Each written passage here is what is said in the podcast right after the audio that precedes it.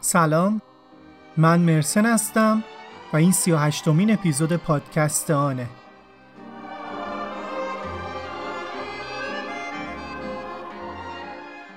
پادکستان پادکستیه که توی هر قسمتش داستان واقعی آدم ها رو تعریف می‌کنیم تا سعی کنیم خودمون رو جاشون بذاریم.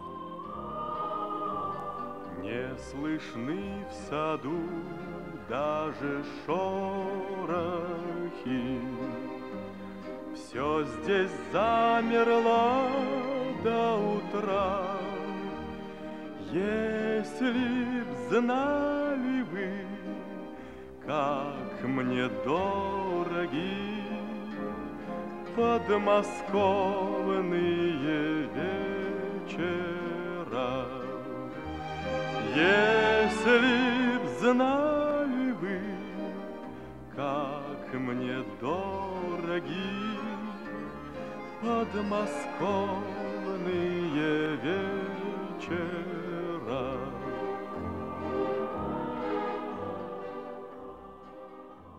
این سومین قسمت از داستان چهار قسمتی گرگ سپید در مسکوه. بریم سراغ اسپانسر این اپیزود. اسپانسر این اپیزود مایکته. یکی از چیزهایی که ما باش آشنا هستیم و واسمون پیش اومده اینه که موقع دانلود بازی محبوبمون از گوگل پلی به پیغام در دسترس نبودن اون بازی توی ایران برمیخوریم. این تجربه روزمره کلی آدم توی دانلود کردن بازی ها و اپلیکیشن های مختلفه. بازیهایی که اگر مثل Call of Duty بخواید با دیتای موبایل دانلودشون کنید باید چندین و چند ساعت برای دانلودشون منتظر بمونید. مایکت یه فروشگاه اندرویدیه که میزبان بیشتر از سی میلیون کاربر ایرانیه. توی مایکت می‌تونید جدیدترین نسخه اپلیکیشن یا بازی های محبوبتون رو فقط چند دقیقه بعد از عرضه رسمی و بدون هیچ مشکلی دانلود کنید.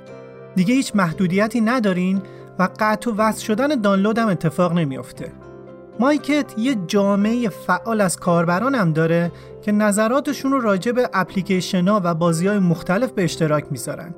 و شما می‌تونید با خوندن نظرات بقیه و نوشتن نظرات خودتون هم انتخاب دقیق تری داشته باشین و همین که خودتون هم جزو این جامعه باشین. لینک مایکت رو می‌ذارم توی توضیحات.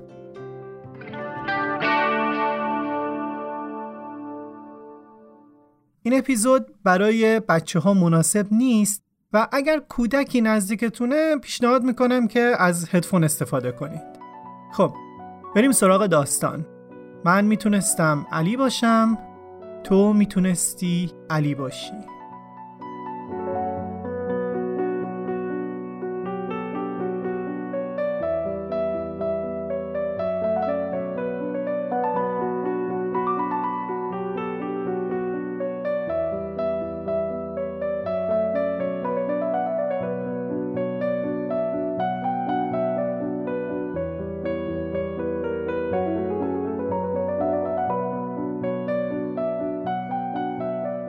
گفتیم که امو مرتب توی هر موقعیتی از بابام پیش من بد می‌گفت و این خیلی ذهن من رو به هم ریخته بود و باعث شده بود که از بابام بدم بیاد. چند شب بعد از اینکه من به بابام اینا گفتم مامان و بابام امو حاجی و خانوادش رو دعوت کرده بودن خونمون. من بعد از اون حرفا واقعا دیگه از امو حاجی میترسیدم. حاجی یه ریش کمپشت داشت با چشمای نافس که این منو یاد راسپوتین مینداخت اون شبی که دعوتشون کرده بودنم بابام خونه نبود و قرار بود دیرتر بیاد. انگار از عمد اون موقع زود نیومد که با امور رو در رو نشه و مادرم در مورد حرفایی که به من زده بود باهاش صحبت کنه. یادمه توی آشپزخونه بودیم و مامانم داشت سالات درست می‌کرد برای شام. زن اونور نشسته بود و عمومم کنارش بود. تازه رسیده بودن که مامانم وقت و تلف نکرد و جلوی ما شروع کرد که حاجی این حرفا چیه در مورد باباش به علی گفتی؟ امو گفت چی گفتم مگه؟ مامانم ادامه داد هر بار که دیدیش یه چیزایی گفتی که اینطور بوده اونطور بوده جوونیاش فلان جور بوده اما هم با جمله های کوتاه در دفاع از خودش چیزایی می‌گفت حرفا ادامه پیدا کرد و جر و بحث بالا گرفت. مامانم شروع کرد از گذشته گفت که مگه برادر تا الان بهت بدی کرده؟ مگه واسط کم گذاشته؟ مگه اون اتفاق واسط افتاد خونه و مغازش رو نفروخت که خرج درمان تو رو بده؟ همون که اولش آروم بود کم کم صورتش داشت با این حرفا عوض می‌شد. مامانم می‌گفت مگه کم تو رو دکتر برد؟ حالا می‌خوای نفرت تو دل بچهش بکاری؟ که یهو امو به حرف اومد. شروع کرد به فریاد زدن که وظیفش بوده. وظیفش بوده که این کارا رو بکنه. اون این کارو با من کرده. اون روز جمعه بود. اون روزی که منو بیدار کرد ببره سر کار جمعه بود. من بهش گفتم نمیام. منو با کتک برد سر ساختمون. اون بود که باعث شد من اینطوری بشم. من نمیبخشمش. هیچ وقت نمیبخشمش. ما بچه ها داشتیم نگاه می‌کردیم این صحنه رو فقط و گوش می‌دادیم. من میترسیدم. خواهر بزرگم میترسید. خواهر کوچیکم میترسید. بچه خودش هم ترسیده بود. صدا همینطور داشت می‌رفت بالاتر. یکی این می‌گفت یکی اون می‌گفت. سنمون دستشو گذاشته بود رو دهن عموم که بس کن دیگه. ولی انگار یه کینه چندین ساله داشت خودشو نشون می‌داد. این گفت تو غلط می‌کنی اون گفت تو غلط می‌کنی که اموهاجی حمله کرد سمت مادرم و سرشو کوبید روی میز و شروع کرد به زدنش. ما شوکه شده بودیم. همه جیغ و داد می‌کردن همه چیز به هم ریخت. بینی مادرم شکسته بود و داشت ازش خون می‌رفت. من فقط چون اون موقع فیلم بروسلی زیاد می‌دیدم با اون سنم پریدم هوا و یه لگت بهش زدم و خودم پرت شدم اون طرف. وقتی یه لحظه برگشت منو نگاه کرد من وحشت کردم. زنمو جیغ می‌زد و حاجی رو نفرین می‌کرد. همسایه اومده بودن توی کوچه انقدر که داد زده بودیم. دیگه امو بلند شد و رفت بیرون. همینطور همسایه ها نگاه کردند که یه مرد هیکلی با پیرنی که دکمهاش افتاده داره آروم و لنگون راهش از بین جمعیت باز می‌کنه و میره. من که دیدم مامانم اونطور بیحال افتاده خواهرامم وحشت کردن و گریه می‌کنن چند ثانیه بعد رفتم توی آشپزخونه. سنگی که برای آسیاب کردن گردو بود و برداشتم و پریدم توی خیابون. رفتم که بزنمش. میدیدمش که داره توی کوچه میره و چند قدم باش فاصله داشتم.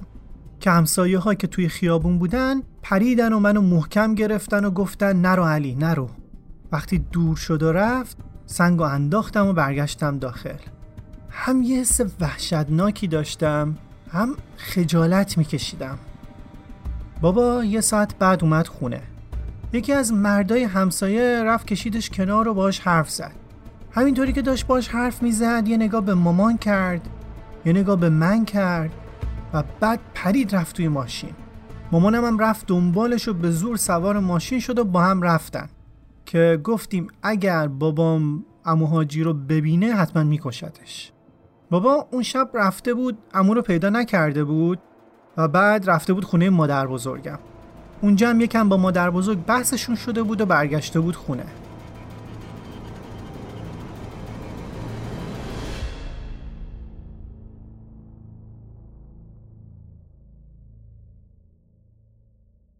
از فردای اون اتفاق خونه ما خونه نشد که نشد بابام خیلی مدارا می‌کرد که سراغ حاجی نره و حاجی هم از خونهشون اصلا بیرون نمی اومد. مادرم هم رفت پزشک قانونی که جراحاتش رو ثبت کنه. ما اون خیلی افتضاح بود. یه مدت بعد یه شب برای اینکه حال و هوامون عوض بشه رفتیم شهر بازی. من و خواهرام، مامانم، دختر همسایه و برادراش و مادرشون که خاله صداش می‌کردیم. من قند توی دلم آب می‌شد. من بچه بودم ولی هر روزی که میگذشت این علاقم داشت شکل عمیقتری به خودش می‌گرفت اون شب خیلی داشت بهمون خوش میگذشت بعد از اون اتفاقات تلخ توی خونمون شهر بازی هم تازه دستگاه جدید آورده بود مثل اون سرسرهای خیلی بلندی که روی گونی می نشستی می پایین یا اونی که آدم ها رو می برد بالا و می چرخوند و کامل برعکس می شد. البته نمیذاشتن من سوارشم چون می‌گفتن قدت کوتاست. یا مثلا یه سالن نمایش داشت که یه تئاتر کمدی توش اجرا می‌کردن به زبون گیلکی به اسم کاساقا که تو رشت خیلی معروف بود. حالمون خیلی خوب بود. داشتیم بازی می‌کردیم و خوشحال بودیم که اطلاعات شهر بازی مادرم رو پیچ کرد. مامانم با خاله رفت و بعد از چند دقیقه خاله یا همون خانم همسایه برگشت و گفت بچه ها بریم خونه. پرسیدیم چی شده؟ گفت بریم بریم خونه بهتون میگم. رفتیم خونه و از روی پچ پچ و زنگ و اینا بالاخره خاله من و خواهر بزرگم رو کشید کنار و گفت ببین بابا چاقو خورده بردنش بیمارستان. الان داییتم میاد تا شما رو ببره اونجا. ما هم گریه که کی زده چی شده چاقو چرا؟ دایی اومد و ما رو برد بیمارستان پورسینا. توی راه انقدر خواهرم مدام پرسید چی شده که بالاخره داییم گفت که امو حاجی با چاقو باباتو زده. وقتی رسیدیم بیمارستان فضا خیلی ملتهب بود. مامانم بدو این ور بدو اون ور دنبال کارای بیمارستان و ما هم را افتادیم سمت اتاق. قدم به قدم رو داشتم میشمردم تا برسم به اتاق بابام. هم یه چیزی منو پس می‌زد و دوست داشتم زمان همینطور کش بیاد. هم می‌خواستم سریعتر برسم ببینم چه بلایی سر بابام اومده. داشتم سکته می‌کردم. اول سرک کشیدم و بعد رفتم داخل. یه اتاق کثیف که 6 تا تخت توش بود و همه تخت هم پر بود. با بوی بد توی اتاق. دیدم بابام غرق خونه با لباسای پاره. صورت چاقو خورده بدن چاقو خورده دست سینه پشت سرش. جای چاقو روی دست که انگار سعی می‌کرده چاقو رو بگیره. یه پرستار داشت خونا رو میشست یکی دیگه هم داشت لباسای بابا رو میشکافت. منم نگاه می‌کردم. یکم بعد فهمیدم سه تا اتاق بالاتر حاجی رو هم بستری کردن. حاجی چاقو نخورده بود ولی خب توی درگیری زخمی شده بود انگار توی کتک کاری. جالب اینجاست که مادر بزرگم اومد از در اتاق رد شد و رفت پیش امو حاجی. اموهام اومدن رد شدن و رفتن سراغ امو حاجی و از سراغ بابام نیومدن. و این خیلی دل پدرمو شکون خیلی زیاد. بابامو عمل کردن و عملش هم خوب پیش رفت و چند روز بعدش هم آوردیمش خونه. توی اتاق خوابش از پنجره بیرون نگاه می‌کرد و گریه می‌کرد. یه تنهایی عمیقی سراغش اومده بود. حس اینکه هیچ کس منو نمی‌خواد. دلش حسابی شکسته بود. همه هم طرف اموهاجی رو گرفته بودن. ما از این ور سعی می کردیم دورش رو بگیریم. همون روزا هم به پیشنهاد دوستا و همسایا رفت و شکایت کرد. یه مدت بعدم اومد بهمون گفت که قراره بریم مسافرت. من از بزرگتره اینطور شنیدم که بابام انقدری دلش شکسته بود که می‌خواست از رشت بره و بره یه شهر دیگه ساکن بشه. برای همیشه. نمی‌تونست جایی زندگی کنه که انقدر دلخور از آدماش. وقتی تمام عمرش تو این شهر بوده بزرگ شده کار کرده خونه خریده برای خواهراش جایزیه خریده برادراش رو سر و سامون داده. براشون همه کار کرده و پدر بوده و از بچگی کار کرده و نتیجه شده این دیگه دلش نمی‌خواست بمونه. بعد از این ماجرا حسابی افسرده شده بود و مدام از خودش می‌پرسید چرا اینطوریه؟ چرا اینطور شده؟ خب من می‌دونم چرا. من می‌دونم. یه دلیلی وجود داره وقتی همه از در اتاق توی بیمارستان رد میشن و میرن سمت سه اتاق پایین تر من می‌دونم چرا. تو بچه خودتو می‌زدی. بچه خودتو میسوزوندی.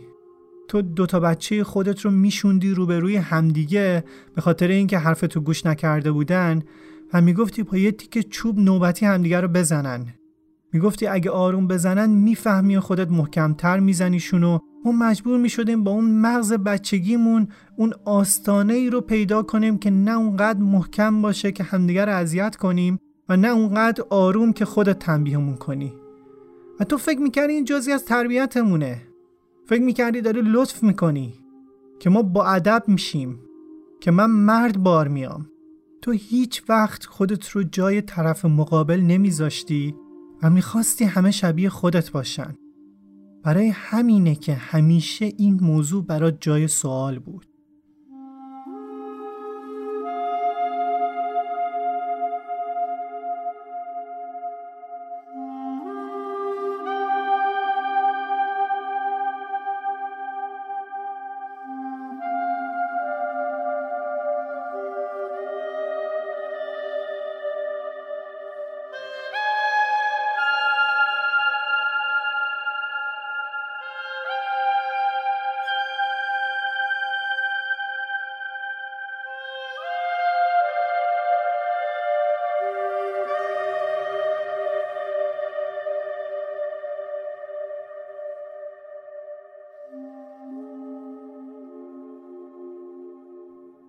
در هر صورت تصمیم بر این شد که یه مدت بعد بریم مسافرت. مشهد رو هم ببینیم اگر اوکی بود اونجا یه خونه بگیریم و بریم مشهد زندگی کنیم. یه مدت قبلا بابام یه پیکان سفر سفید خریده بود. سپر جوشنه اگه خاطرتون باشه. یادم وقتی این پیکان خریده بود روز اول. تموم خونواده با پدر بزرگ و مادر بزرگم با امو کوچیکه و دایی ایبی نشسته بودیم توی ماشین. اون موقع کسی خیلی به تعداد مجاز سرنشینا اعتقادی نداشت که بابام گفت که موسیو بیا بشین پشت فرمون می‌خوام تو ماشین رو اولین بار برونی. حالا منم تا حالا رانندگی نکرده بودم خیلی تئوری بلد بودم. بابام خیلی به این چیزا اعتقاد داشت که پسره که باید خیلی از کارها رو بکنه. مثلا وقتی درختایی توی حیات میوه می‌دادن هیچ کس نباید دست می‌زد و منو بلند می‌کرد که اولین میوه درخت توی حیاتمون رو بچینم. می‌گفت برکت میده به میوه های اون سال. خیلی هم به این اعتقاد داشت. بابام زیاد درخت داشت توی حیات ولی یکی از اون درختها که درخت محبوبشم بود درخت گلابی بود. خیلی با این درخت پوز می‌داد انقدر که میوهش زیاد و البته خوشمزه بود. یکی از اتفاقات شگفتانگیز زندگی من این بود که سال قبل قبل از اینکه این ماجرا پیش بیاد حاجی مهمون بود خونمون. بابام داشت در مورد درختاش صحبت می‌کرد که یه دفعه گفت که بریم درخت گلابی رو نشونتون بدم. دست جمعی پا شدیم رفتیم درخت رو ببینیم. بین سالن پذیرایی و حیات پشت خونه یه شیشه سرتاسری بود که باز می‌شد و می‌شد از اونجا بری توی حیات پشتی. رفتیم توی ایوون و به باغچه نگاه کردیم و بابام داشت از درخت گلابیش تعریف می‌کرد که درخت جلوی چشممون از وسط نصف شده افتاد.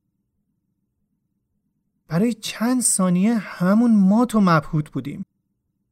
درست با همه میوههاش از وسط نصف شد و افتاد. هیچ کس نمی‌دونست و متوجه نمی‌شد چه اتفاقی افتاده. اون لحظه امون خیلی خجالت کشید که نکنه من چشمش زدم. البته دلایل علمیش رو بخواین باید بدونید که ممکنه درخته کرم چوبخوار داشته یا سنگینی بار میوش باعث این اتفاق شده. اما به هر دلیلی اینکه جلوی چشممون این اتفاق افتاد خیلی برای من عجیب بود. البته همونقدر که اگر من اولین میوه رو میچیدم بهش برکت می‌داد چش زدن امو هم باعث افتادنش می‌شد. برگردیم سراغ پیکان سفر سپر جوشنیمون. خلاصه به همین سبک بابام گفت که بشین که اولین رانندگی رو با این ماشین تو بکنی. گفت موسیو بشین یه گاز بده بریم. من دنده رو عوض کردم پام رو گذاشتم رو گاز که ماشین جهید. خورد به ماشین روبرویی خورد به این ماشین پیچید نردای روبروی خونه رو کند. همینطور مستقیم داشتیم می‌رفتیم تو دیوار که ترمز گرفتم.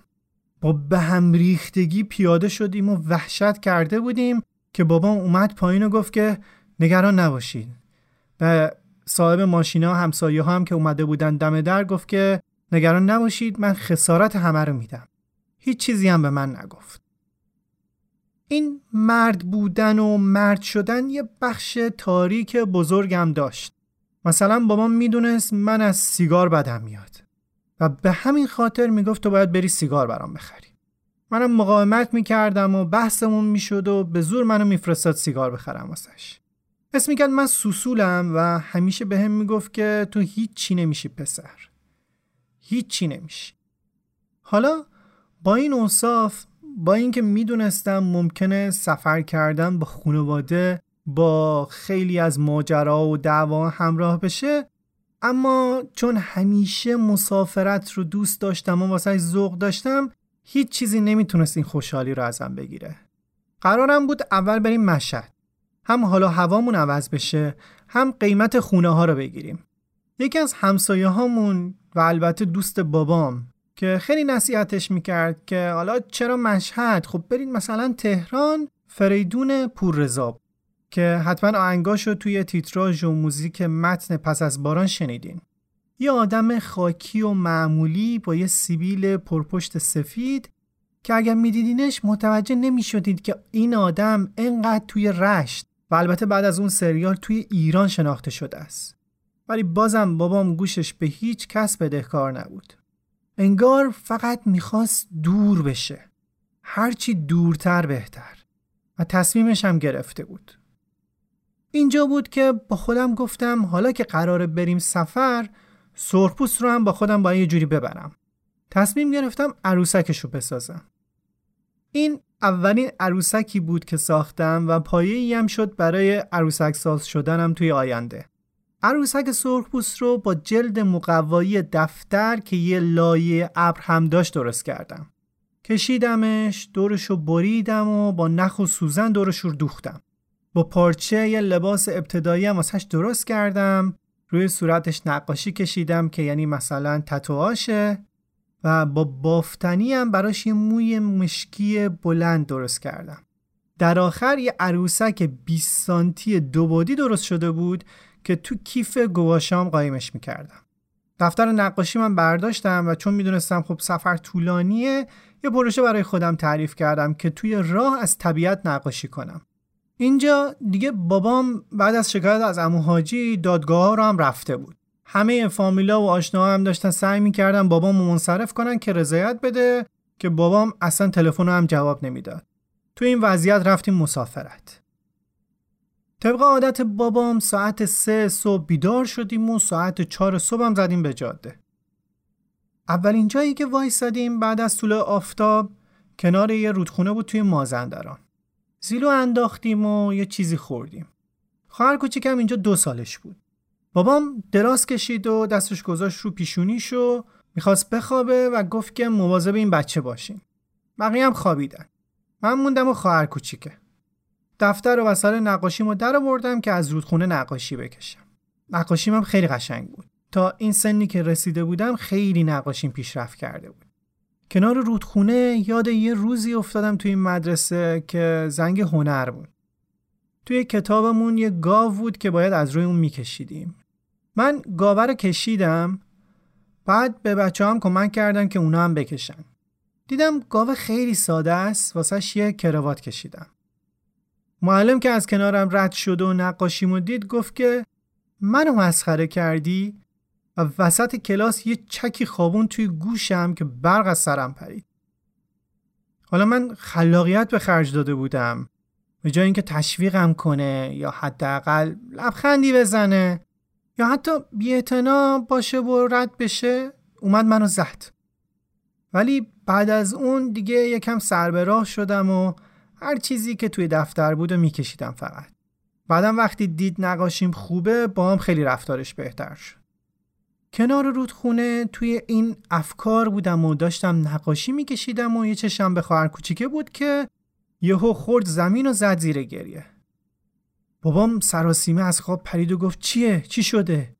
و بعد که دید که خواهرم افتاده روی زمین گفت که مگه من بهت نگفتم مواظبش باش. و بعد بلند شد و اومد سمتم و دفتر و رنگام و هر چیزی که داشتم و پرت کرد توی رودخونه. اونجا بود که پروژه نقاشی توی شروع به پایان رسید. خیلی حالم گرفته شده بود.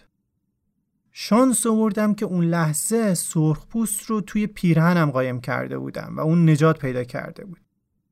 من هر چقدر غمگین بودم اینجور مواقع گریه نمی کردم. فقط یه گوشه ساکت می نشستم. ما یه نسلی بودیم که قبول کرده بودیم زندگی همینه. باید باهاش ساخت. اینکه زندگی سخته و خودت هم مثل زندگی باید پوسکلفت باشی. یه آهنگی بود اون موقع ها برای دوران جنگ که تلویزیون میذاشتش و هر بار که بغز گلومو می‌گرفت توی سرم پخش می‌شد. آهنگه اینجوری بود که ترجیبند آخرش می‌گفت که گریه نمی کنم من که شاد نباشه دشمن. ستاره ای ستاره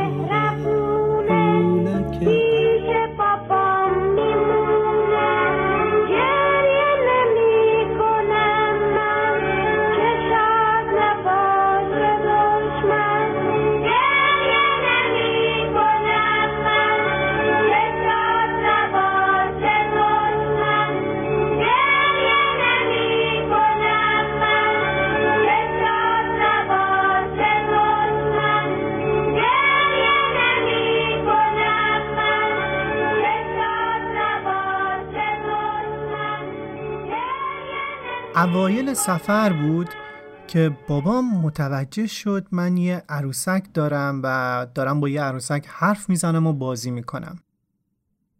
وقتی همه خواب بودن توی ماشین اون از آینه دیده بود انگار که من سرخپوست رو در میارم باهاش حرف می‌زنم لب پنجره می‌ذارم تا بیرون رو ببینه و نزدیک خودم نگهش میدارم. خیلی براش عجیب بود.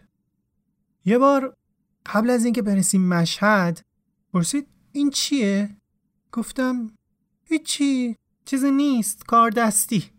همینطوری درستش کردم. گفت آفرین پسر چقدر قشنگ درستش کردی. باش. همین. رفتیم مشهد و بابا مامانم از قیمت ها راضی بودن و چند تا خونه هم نشون کردن. یکم توی مشهد گشتیم و خوش گذشت و از اونجا رفتیم تهران و چند روزی هم اونجا پیش دوست بابام بودیم و بعد کردستان و تبریز. بابا و مامانم باز حرفشون می‌شد و ولی بازم خیلی سفر خوبی بود و داشت خوش میگذشت. بعد از اونجا هم رفتیم مرند خونه یکی از فامیلای بابام. یه شب اونجا بودیم. با چند از بچه های فامیل اونجا من برای اولین بار آشنا شدم. دو تا از این بچه ها دوقلو بودن و سنشون هم کم بود. اینا خیلی پرشر و شور بودن و اهل گاز گرفتن. مثلا نقطه روشن رزومشون این بود که توی عروسی 17 18 نفر رو گاز گرفته بودن. منم خوشم میومد ازشون با مزه بودن. اما اون شبی که اونجا بودیم رفتن سر وقت کیف من و سرخپوستم رو در آوردن.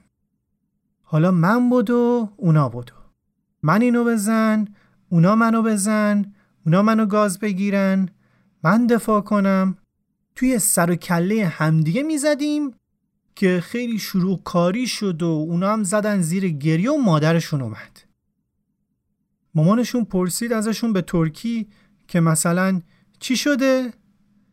اونا هم گفتن ما رو زده برای چی زده؟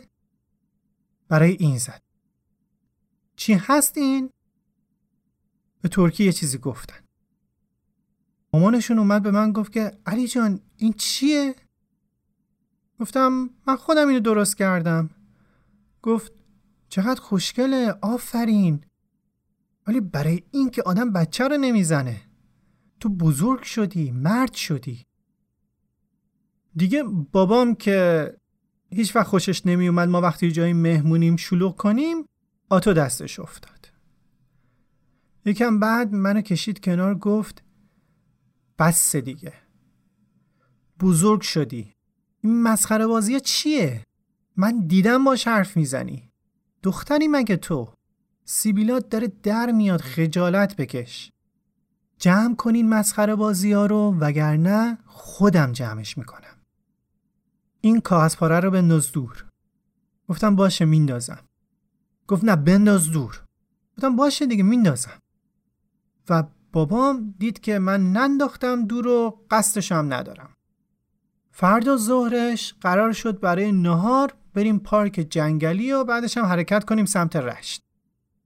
وقتی نهار خوردیم و سوار ماشین شدیم که حرکت کنیم من نشستم روی صندلی عقب در رو بستم بابام گاز داد دنده یک دنده دو توی کیفم رو نگاه کردم دیدم سرخپوست نیست. برگشتم از شیشه عقب نگاه کردم دیدم لبه جدوله. همینطور داشتیم دور می شدیم و من با حسرت نگاهش می کردم اونجا سرخپوست برای اولین بار و آخرین بار با من حرف زد. دیدم عروسک سرخپوست بلند شد از جاش. و دستش آورد بالا و به نشونه خداحافظی تکون داد. سرخپوست با لبخند گفت که موسیو بزرگ نشو قوی شو و خیلی طول کشید تا من بفهمم آرزوهای سرخپوستای خیالی خیلی سخت به واقعیت تبدیل میشن. بسر گل بسر گل نارم واش خفستی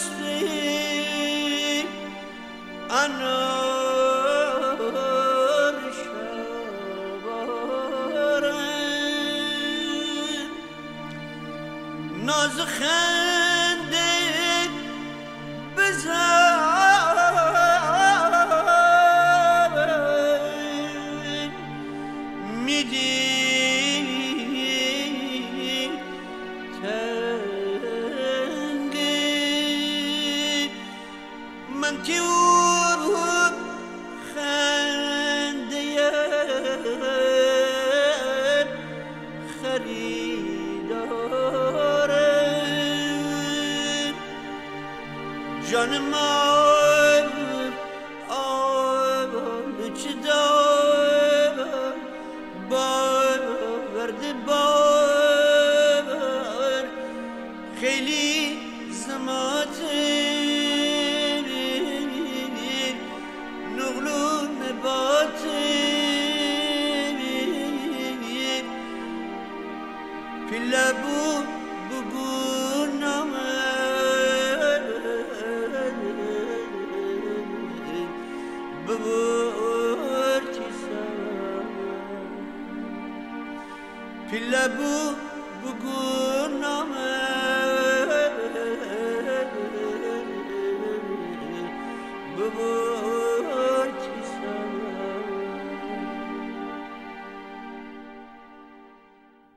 این سفر تموم شد و برگشتیم رشت.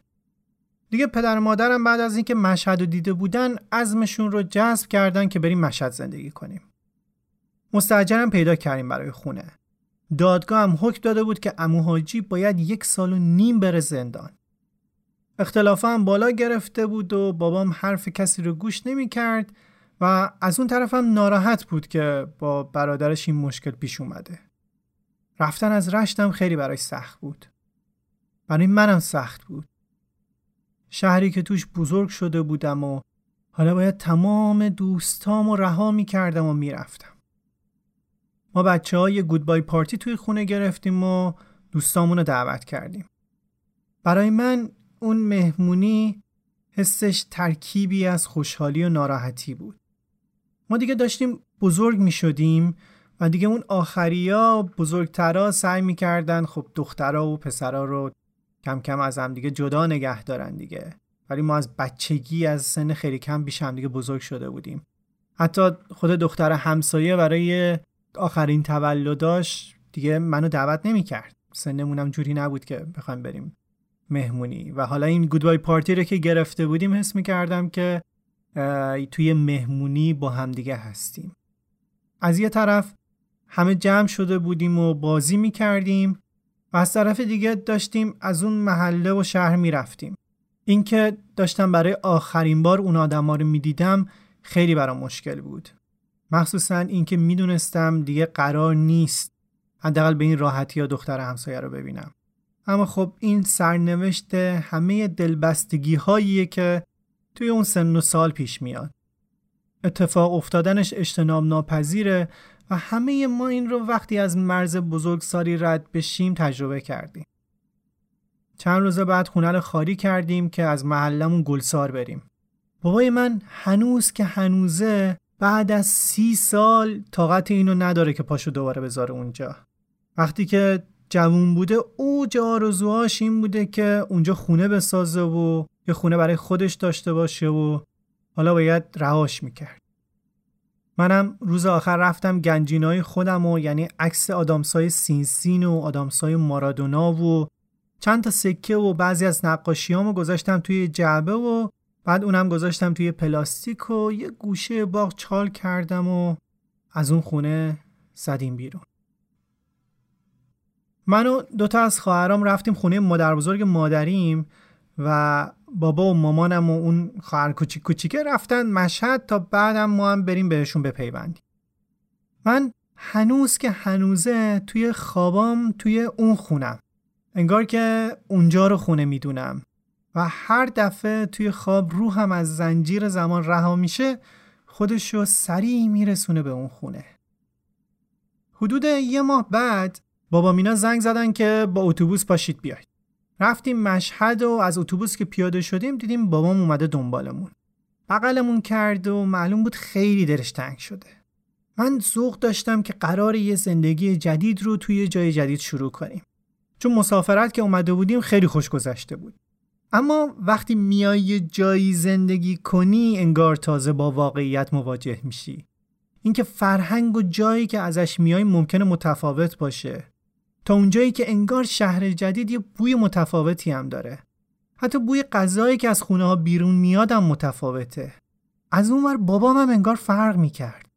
می‌شد توی چشاش دید که این مرد اون مرد نیست. توی چشاش استرس بود. شاید مثلا از اینکه همه چیز داره عوض میشه و یه جای جدید هستیم. اینکه درآمدش از اجاره خونه و مغازه بود و دیگه شغل ثابتی نداشت و شاگردم نداشت و انگار این از ابهتش کم کرده بود. مخصوصا اینکه از اون ماجرا هم که رفتیم مارستان دو سه ماه بیشتر نگذشته بود. حالا که از رشتم دور بودیم یکی از اولین کارهایی که کردم این بود و رفت رضایت داد و حاجی بعد از یه ماه از زندان اومد بیرون. از ترمینال که رفتیم خونه مامانم گفت که برو خرید کن. من حتی نمی‌دونستم توی محله جدیدمون بقالیا کجان. رفتم بیرون و چند تا پسر همسن و سالم داشتن توی خیابون فوتبال بازی می‌کردن. من اس کردم که خب خوبه میشه باهاشون دوست شد که همین جوری یکیشون توپ و شوت کرد و محکم خورد به من. همشون زدن زیر خنده. اون لحظه بود که فهمیدم که ای دل قافل قرار نیست اینجا بهم خیلی خوش بگذره. وقتی یه مدت بعد رفتم مدرسه همه چیز بدترم شد. توی مدرسه همه موها رو از ته زده بودن. روز اولم معاون مدرسه منو کشید بیرون و گفت پسر جون این چه وضع ریخت و قیافه ایه مو بلند کردی؟ از فردا دست می‌کشم توی موهات. اگه چیزی اومد لای انگشتام چهار وسط سرت باز می‌کنم. من خیلی موهامو دوست داشتم اما خب چاره ای نبود. موهامو زدم و توی آینه که نگاه می‌کردم از خودم بدم میومد پوستم روشن بود و پوست سرم از پوست صورتم سفیدتر از بس که آفتاب نخورده بود بهش. از اون ور همکلاسیام هم از این قربت کم نمی‌کردن. من تا اون موقع توجه نکرده بودم که لحجه دارم یا نه. توی مدرسه لحجه من برای همکلاسیام خیلی خندهدار بود و مسخرم می‌کردن. رفتاراشون هم عجیب بود. راحت دعوا را مینداختن و همدیگر اذیت می‌کردن. شوخیشون مثلا این بود که یه چیز نکتیز ببندن ته یه تناب و توی هوا بچرخونن و پرتش کنن. حالا ممکن بود که وقتی داره پرت میشه هر جای یه نفر فرو بره. من هیچ دوستی نداشتم. بازم گوشه حیات تنها می نشستم و این دفعه حتی سرخپوستی هم در کار نبود. اما این وضعیت به اینجا خسم نشد. ما توی سنی بودیم که بچه ها تازه داشتن با موضوعات جنسی آشنا می شدن و این یه بخش خیلی تاریک داشت. این که ممکن بود به همدیگه آزار جنسی برسونن. منم خیلی هدف آزارهای کلامی قرار می گرفتم یکی از این بچه هم پشت سر من شایعه را انداخته بود. همین باعث می شد که بعضی از همکلاسی ها بگن که خب تو چرا به ما چراغ سبز نشون نمیدی یا متلک بگن که این همیشه به دعوا ختم می شد. حتی یه بار منو توی دعوا پرت کردن توی کانال آب نزدیک مدرسه. اگر معاون مدرسه هم ما رو می‌دید که داریم دعوا می‌کنیم یه شلنگ داشت که با اون ما رو می‌زد. روزای خیلی سیاهی بود به خاطر دعواهایی که هر چند مدتی یه بار اتفاق میافتاد و فشاری که روی من بود. من افسرده شده بودم. تنها راه نجاتی که پیش روی خودم می‌دیدم کشیدن نقاشی بود و پوشیدن لباس تیم فوتبال محلمون توی رشت. هر بارم که خانوادم ازم میپرسیدن چی شده توی مدرسه که خاکی هستی یا دستت زخم شده می‌گفتم خوردم زمین یا بازی کردیم یا هر چیزی. چی می‌گفتم؟ می‌گفتم متلک میگن و دعوا میشه. موضوعش هم طوری نبود که بشه بازگو کرد. به بابام گفتم که بابا یه چیزی یادم بده که بتونم از خودم دفاع کنم توی دعوا. بابام هم یه فن کشتی کج یادم داد. اینکه دستتو بذاری روی شونه طرف دوتا شونش رو بگیری بعد پات رو بذاری روی سینهش خودتو از پشت که بندازی اونو با هر وزنی که باشه می‌تونی بلند کنی و پرتش کنی. چند بارم بام تمرین کرد. چند روز بعد توی کلاس بودیم که همون همکلاسی که بیشتر از همه اذیتم می‌کرد دستش رو وسط کلاس درس کشید روی پام. چند بار دستش رو پس زدم و باز این کاری کرد. دیگه عصبانی شدم و با مداد زدم روی دستش. گفت بزار آخر کلاس مادرتو به ازاد میشونم. من تا حالا این جمله رو نشیده بودم. تصور کردم خیلی فوش زشتی داده. زنگ آخر همه جمع شده بودن بیرون مدرسه توی زمین خاکی و من و اون وسط گود وایساده بودیم. خیلی هم دور شکر بود. با خودم گفتم که الان وقتشه چیزی که براش تمرین کردم. پریدم فن رو زدم بلندش کردم و پرتش کردم اون بر. بچه ها که تا اون لحظه داشتن سوت و کف می زدن ساکت شدن. منم مغرورانه بلند شدم. همه تعجب کرده بودن. ولی خب متاسفانه بابام نگفته بود بعدش باید چی کار کنی. اونم بلند شد و جوری منو زد که افتادم روی زمین. چند نفری منو می زدن. من فقط سرمو بین دستام نگه داشته بودم. ضربه بود که می‌خورد توی پهلو و پاهام. اون لحظه از درون خیلی شکستم که هر کس می‌تونه داره یه لگت بهم می‌زنه. با لباس پاره و سر خونی و داغون رفتم خونه. دیگه اونجا وقتی مامانم منو دید مجبور شدم که واقعیت رو به مامان و بابام بگم. منو بردن دکتر و دکتر گفت که فعلا نمی‌خواد ازش عکس بگیریم ولی اگر نصف شب حالت تعود داشت یا حالش بد شد بیارین که دوباره معاینش کنم و عکس بگیریم. و مامانم تا صبح مرتب میومد بالای سرم. صبحش بابام منو برد مدرسه. وقتی رسیدیم دم مدرسه دیدم از ماشین پیاده شد در ماشین رو قفل کرد و داره با میاد داخل. تمام ترسم این بود که بخواد دنبال اون بچه ها بگرده و باهاشون درگیر بشه و کلا اوضاع بدتر بشه. اما اومد گفت که تو برو سر صف من برم یه سر دفتر. سر صف بودیم و داشتیم مراسمای سر صف صبحگاهی رو انجام می‌دادیم و دعا میخوندیم. هنوز یکی دو دقیقه نگذشته بود که دیدیم سر و صدا از سمت دفتر میاد. دقت کردم دیدم صدای بابامه. گفتم اوه که بدبخت شدم. بعد از چند ثانیه معاون مدرسه از در ورودی ساختمون پرت شد بیرون. بابامون دیدم که داره با شلنگ میزنتش. با همون شلنگی که خود معاون همیشه ما بچه ها رو می‌زد. بابام داشت بلند سرش داد می‌زد و فوش می‌داد که بچه های دیگه بچه منو زدن تو هیچ کاری نکردی. من خودم بچم رو نمی‌زنم. تو بچه منو می‌زنی؟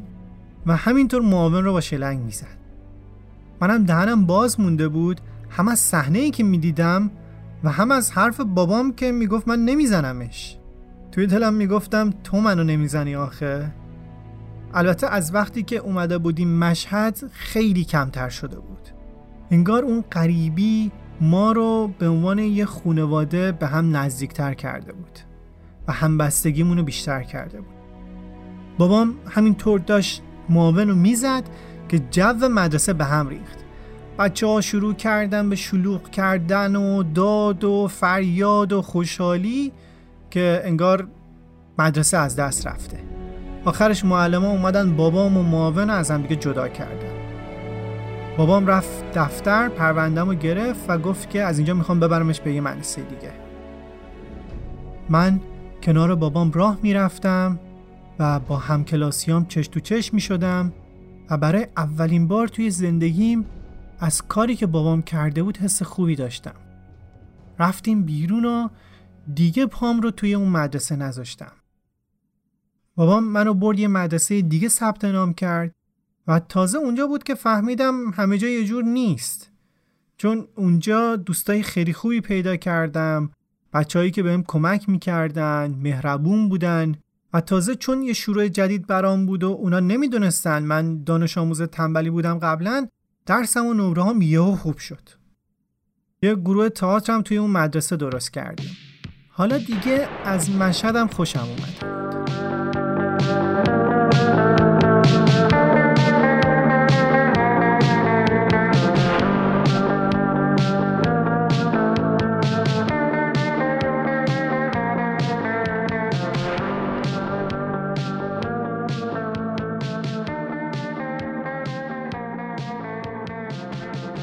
این بود اپیزود 38 قسمت چهارم که قسمت آخر این داستانه یه هفته دیگه منتشر میشه. ممنون که از ما در سایت هامی باش و از طریق پیپل حمایت می‌کنید و بالاتر از همه چیز اینکه نظراتتون رو در مورد داستانها با ما در میون می‌ذارید.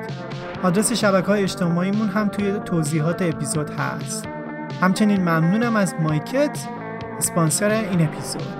براتون بهترین ها رو آرزو می‌کنم و خدا نگهدار.